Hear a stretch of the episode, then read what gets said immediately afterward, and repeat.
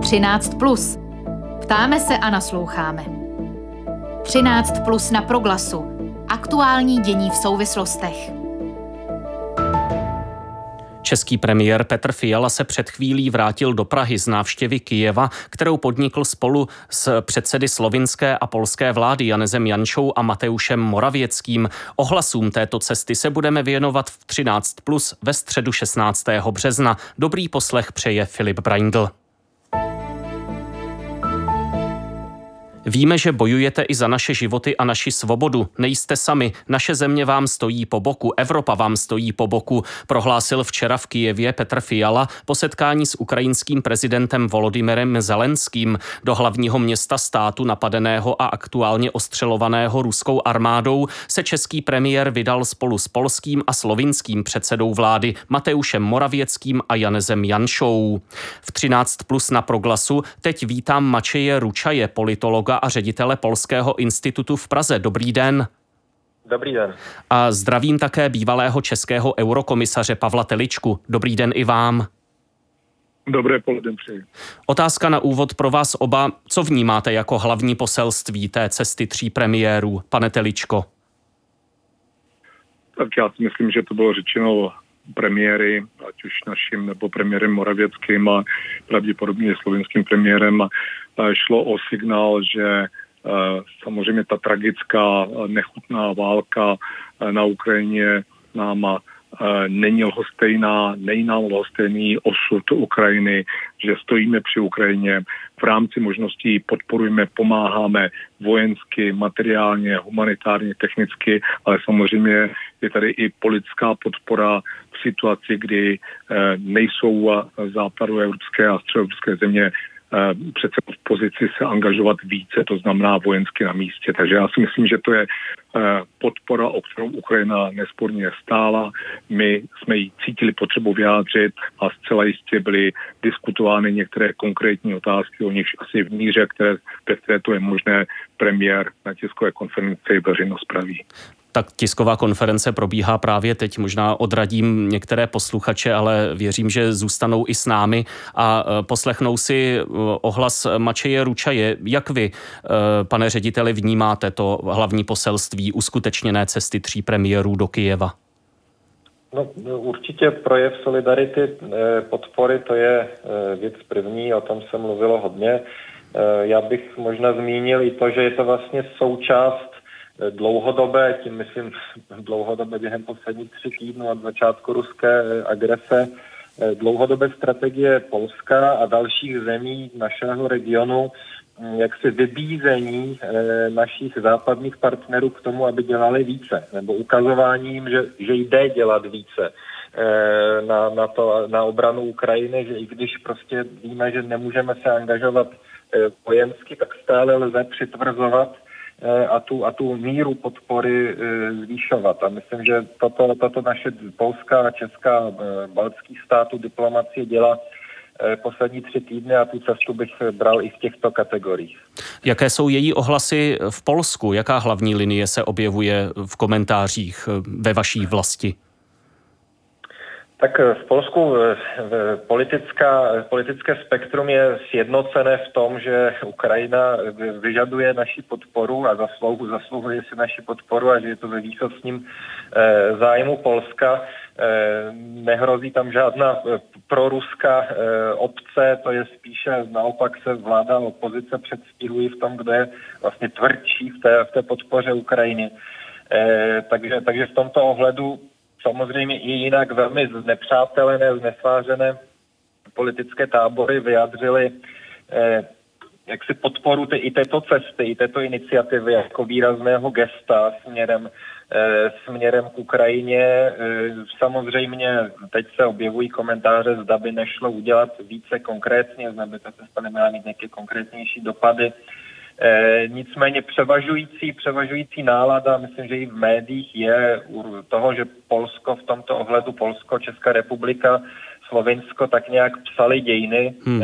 že, ta, že ta cesta má svůj evropský význam a, a byla tímto způsobem prezentována i v řadě dalších zemí, kde řekněme, kde řekněme naše, na, naš region není, není ten prvoplánový, tak tentokrát se dostal na první stránky a opravdu s jasným, s jasnou potvrzením toho, že, eh, že tato cesta, její význam rozhodně přesahuje význam našich států v rámci evropské politiky.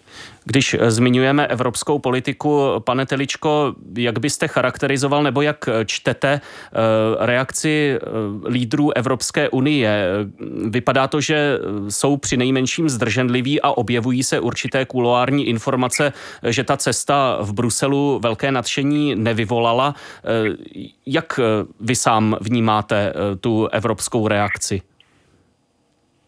Tak já se přiznám, že v tuto chvíli jsem na pracovní cestě, ale nikoli v Bruselu, a jsem v Paříži a nejsem v kontaktu se svými bývalými eh, partnery eh, protižky homologie a tudíž jsem se neptal na to, co je třeba znát v zákulisí, takže jsem odkázal hmm. na, na ty veřejné informace a ty zásady potvrzují to, co říkáte. Nicméně já bych to některak eh, neabsolutizoval.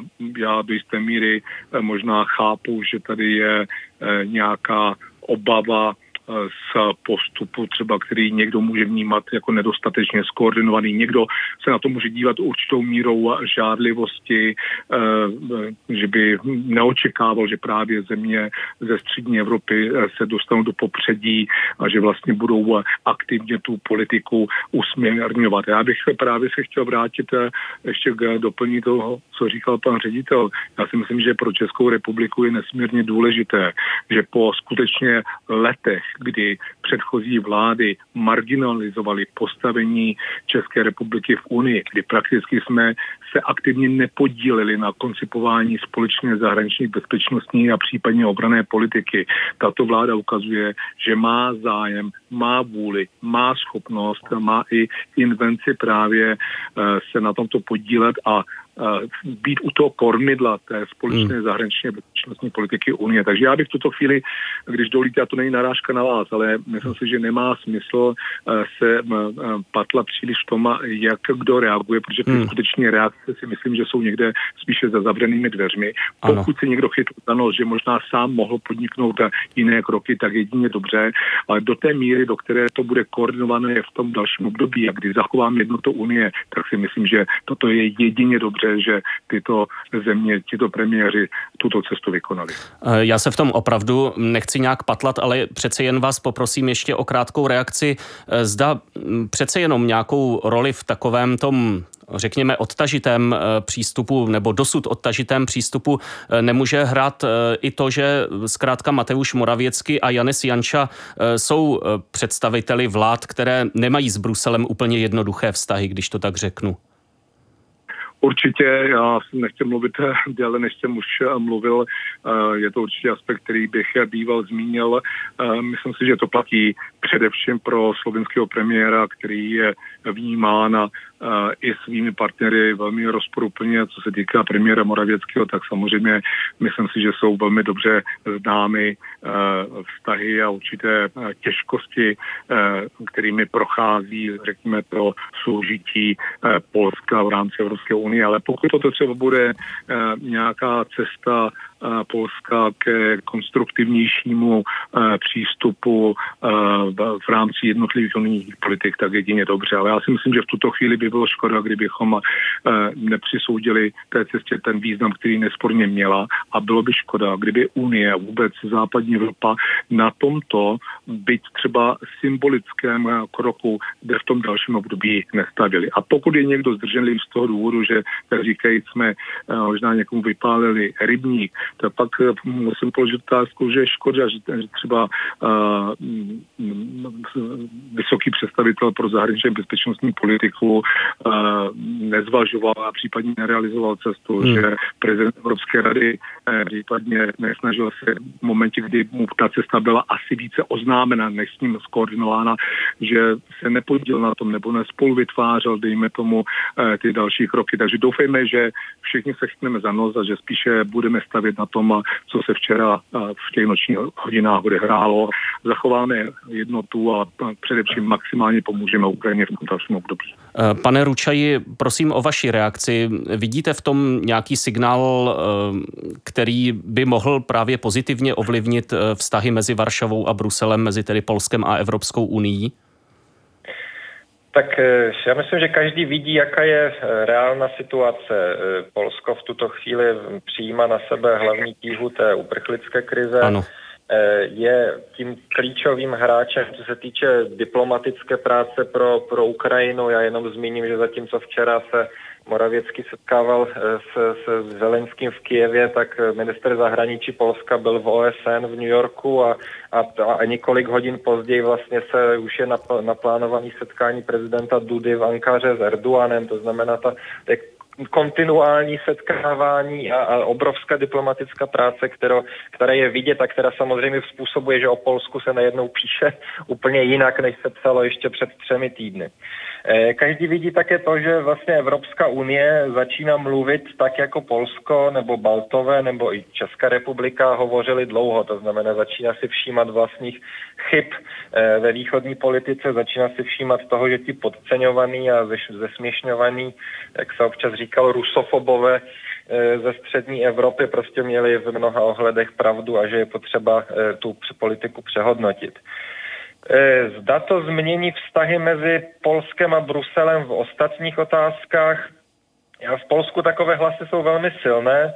Vyzývá se k tomu, že teď prostě bojujeme s tím eh, existenciálním nepřítelem a je potřeba ostatní, abych tak řekl, konflikty a frontové linie uklidňovat. Hmm.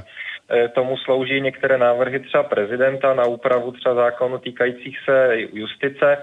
Jestli tomu tak bude na straně evropských orgánů, to si netroufnu říct. Bojím se i z hlediska třeba hlasování v Europarlamentu minulý týden, že stále je mnoho lidí, pro které je eh, jaksi ta snaha vyhladovět Polsko, jak to hezky řekla jedna europoslankyně, eh, akutnější a důležitější než, než snaha eh, třeba více ohromit ruskou ekonomiku nebo více tuto řešit problematiku války na Ukrajině. Takže, takže mírný optimismus nicméně Uvidíme. Rozumím.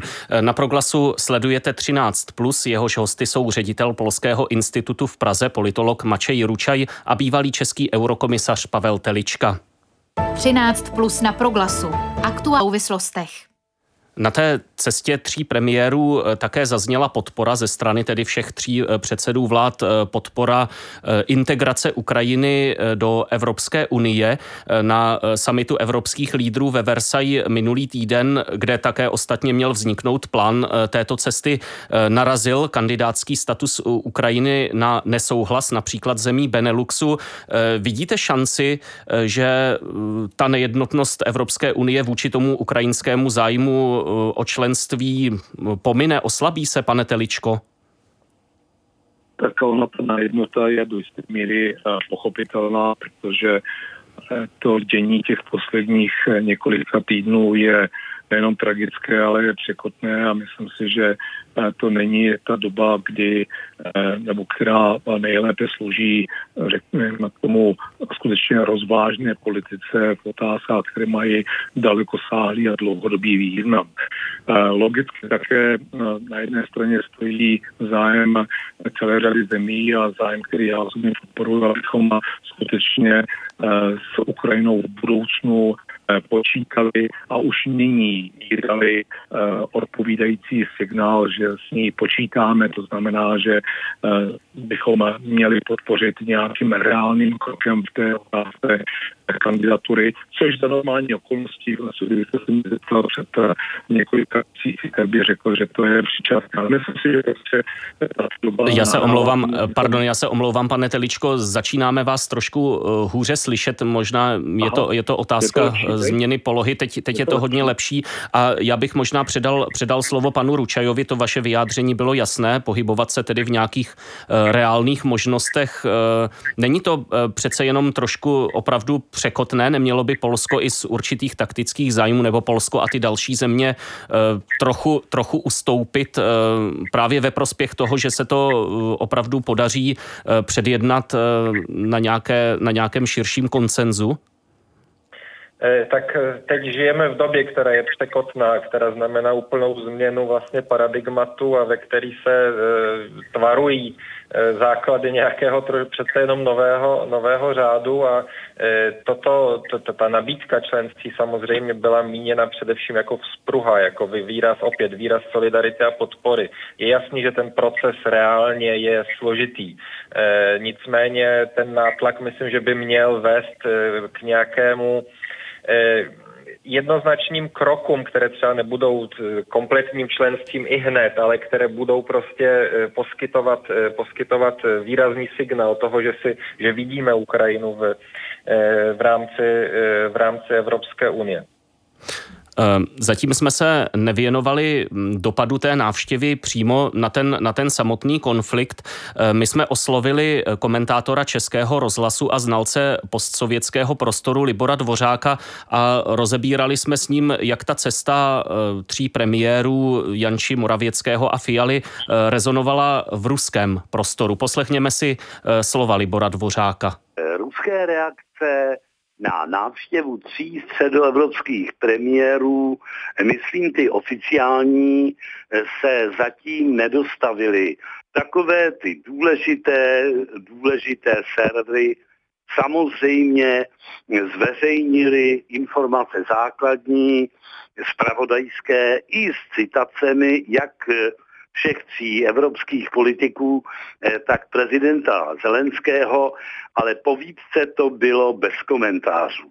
Zajímavý komentář jsem ovšem našel na serveru Versia, což znamená verze, který se patrně zabývá různými politickými spekulacemi a ten vyslovil názor, že ta návštěva by mohla být první v pořadí a že budou následovat další, jako by se evropští politici pokoušeli vytvářet jakýsi živý štít, jímž by zabránili ruskému bombardování Kijeva.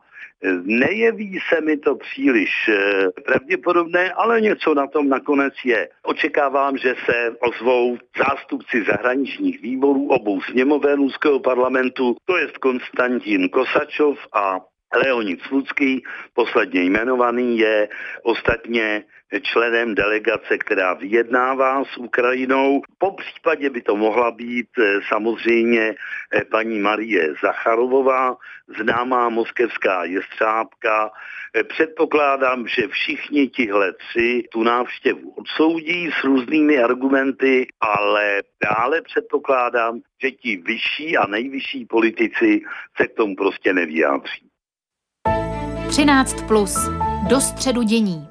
Hosty 13 plus jsou ředitel Polského institutu v Praze politolog Mačej Ručaj a bývalý český eurokomisař eh, Pavel Telička. Eh, poprosím o váš pohled. Zda vidíte nějaký bezprostřední dopad té návštěvy Petra Fialy, Mateuše Moravěckého a Janeze Janči eh, v Kijevě na ten samotný konflikt. Zatím jsme mluvili o těch rovinách politických, o evropském rozměru, o nějakém tom solidárním rozměru a tak podobně. Je tam i nějaký přímý dopad na to, jak se odehrává ten samotný konflikt? Pane Ručaji, vidíte tam něco takového? Tak to nebyl krok vojenský, byl ano. to krok politický, to znamená, že jeho význam je především v té politické a psychologické eh, psychologické rovině a, a ani jinak eh, nemůžeme v tuto chvíli podle jasných rozhodnutí NATO a Evropské unie uvažovat než o politických krocích. Eh, a samozřejmě je potřeba ukazovat tu, to, tu jednotu v podpoře Ukrajiny, protože jinak vlastně vytváříme volný prostor pro, pro, pro tu rusko, pro ruskou agresi. To znamená, to je jediný význam, který v tuto chvíli lze této cestě přisuzovat. Hmm. Je pokud byly ještě nějaké další, o kterých nevíme, eh, tak, eh, tak možná v, dě, v dějinách potom v učebnicích se o nich dozvíme. Ano, eh, ta otázka byla právě tak myšlena, zda ta cesta vyslala směrem k Rusku takový signál, který může ovlivnit třeba eh, počínání eh, Ruské federace vůči Ukrajině. Pane Teličko, může být něco takového? Já mám silné pochybnosti. Já si myslím, že to má nesporný význam pro ukrajinskou stranu. Dovedu si představit, že to je skutečná vzpruha, že to je vzpruha pro politickou reprezentaci, pro společnost. Já se opět, opět se omlouvám, zase to bude chtít asi ten, ten krok, krok vedle do lepšího signálu. Určitě má smysl. Omlouvám se, omlouvám se, že vás musím opět přerušit. Bohužel vás teď opravdu slyšíme špatně, špatně vám rozumíme, jestli je to otázka toho, toho místa. Mění se, mm, mění se, mění se kvalita. Já možná uh, řeknu, že jste teď, uh, kolik jsem měl možnost slyšet, že to vnímáte především v rovině té velké vzpruhy uh, pro tu uh, ukrajinskou obranu. Uh, Zeptám se ještě, eh, nakolik tedy nám eh, technika umožní eh, vaše slova přenést směrem k posluchačům. Jestli ta premiér, které se podílel Petr Fiala, dává směrem k nadcházejícímu českému předsednictví v Radě Evropské unie. Naznačuje to v uvozovkách řečeno nějaké lídrovské ambice našeho premiéra v Unii? No je tam jednoznačně zásadní kvalitativní posun oproti předchozím vládám, to znamená ano, Česká republika bude chtít být v Unii konstruktivní, myslím si, že v porovnání s některými dalšími zeměmi jakkoliv pan ředitel komentoval posun v Polsku, tak samozřejmě ty problémy některé v Polsku jsou, jsou, jsou v Maďarsku, ale myslím, že Česká republika nejen protože má předsednictví, ale protože tato vláda skutečně pojala tu politiku velmi konstruktivně. Viděli jsme zároveň Petra Fialu, co by jedno z lídrů na, na Ukrajině. Takže jakkoliv premiér předsednické země nehraje zásadní roli v průběhu předsednictví, protože Evropské radě předsedají prezident, tak si myslím, že bude chtít i on hrát a jeho vláda hrát aktivní roli. Takže já si myslím, že to je pozitivní zpráva, pozitivní signál a že doufám, že na to navážeme a že některé ty Eh, ty kverulanské, bych řekl, některé to kverulanské chování je pryč a doufám, že i některé, bych řekl, takové ty okraje eh, těch vládních stran, kde slyšíme někdy extrémní, eh, nekonstruktivní, bych řekl téměř nečlenské názory, takže to opadne. Já si myslím, že premiér Fiala vysílá signál také uvnitř vlády, ve společnosti, ale také ve vlastní straně. Já si myslím, že tady slyšíme úplně jiný a vidíme úplně jiný přístup aspoň dosud, než jsme občas zaznívali od některých čelních představitelů ODS. Takže já si myslím, že dobrá zpráva, že doufejme, že se máme na co těšit a že české předsednictví bude aktivní, bude konstruktivní, bude kvalitní a v konkrétních agendách, kde to předsednictví může ovlivnit, skutečně posune Evropskou unii správným směrem a tudíž i dostane Česko z té marginální okruhové pozice blíže k tomu centru, protože toto je naším prioritním zájmem. Když na tato slova Pavla Teličky navážu eh, s otázkou eh, na Mačeje eh, Ručaje.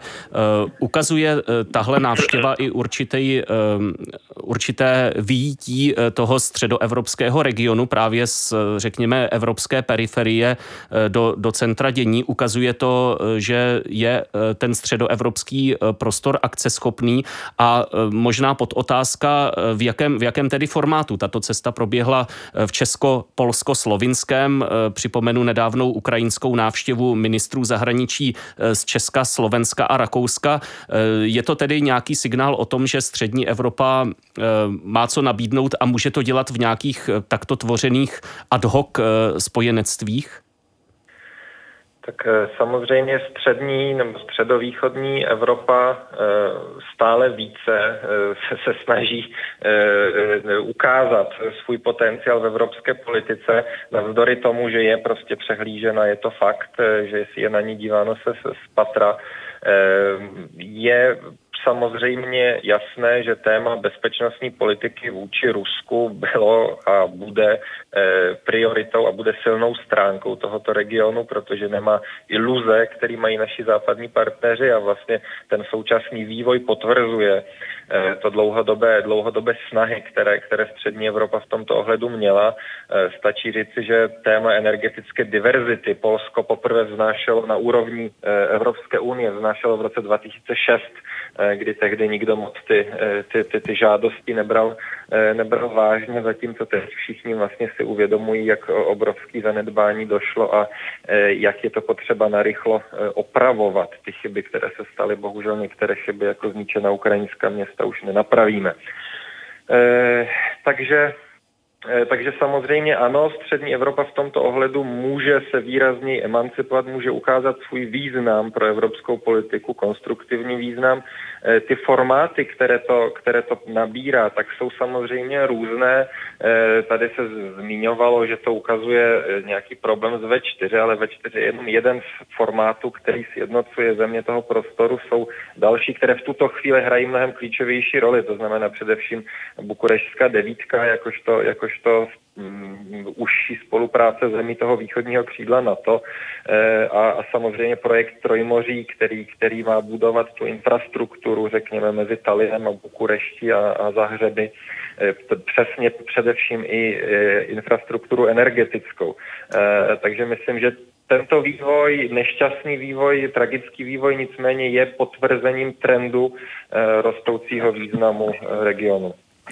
Děkuji vám, pánové, oběma eh, za vaše vyjádření v pořadu 13 plus na rádiu Proglas. Eh, cestě premiérů Petra Fialy, Janeze Janči a Mateuše Moravěckého jsme se věnovali spolu s ředitelem Polského institutu v Praze Mačejem Ručajem. Děkuji za vaše vystoupení, naslyšenou. Děkuji. A loučím se také s Pavlem Teličkou, bývalým českým eurokomisařem. Děkuji i vám, naslyšenou a hezký den. I vám hezký den, nashledanou.